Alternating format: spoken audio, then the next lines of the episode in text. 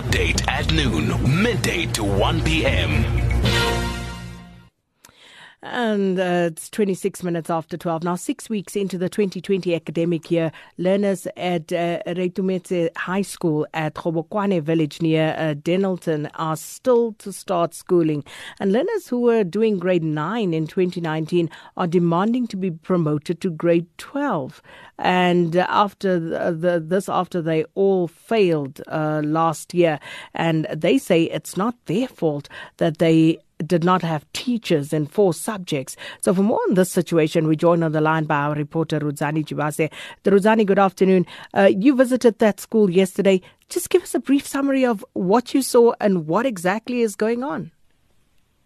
Yes, um, good afternoon. I visited the school yesterday and there was no schooling. In fact, from Monday there has been no schooling. Uh, when we tried to find out from the school governing body and learners, they said since the the, the, the, the reopening of this, this year's school calendar, there has been no consistent and proper schooling in that area uh, because of that problem. That learners, about 66 of them who failed grade 11 last year, they're demanding to be promoted to grade 12, alleging that uh, it's not their fault, like you indicated. They're alleging that teachers lacked commitment. They were not teaching them properly, and as a result, they, they failed and uh, um, now they want to be promoted to, to grade 12. Uh, from the look of things, everything is just in disarray in that school. I visited the school, there was everything. You can see even the, the, the, the building itself is not being taken care of.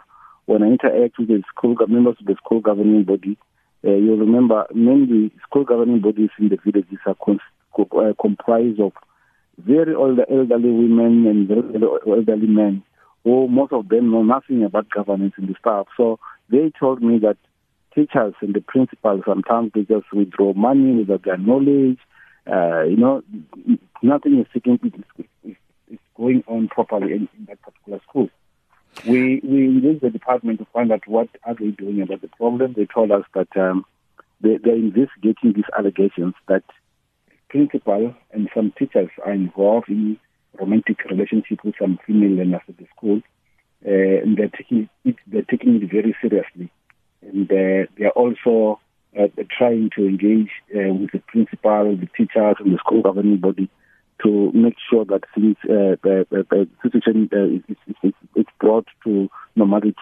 We are, we learned today that there have been schooling, uh, uh, but there are still meetings that are taking on that is going on um, uh, at the school and outside the school.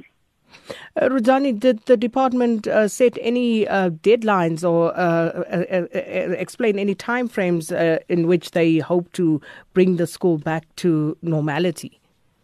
We, we, we were told that on Friday there will be a meeting. The, some officials from the department will visit the school because part of the things that these learners have been demanding is to see their last year's scripts uh, which the department is claiming that uh, they were remarked, they were they failed, and then they were remarked, and then it came up the same, they failed.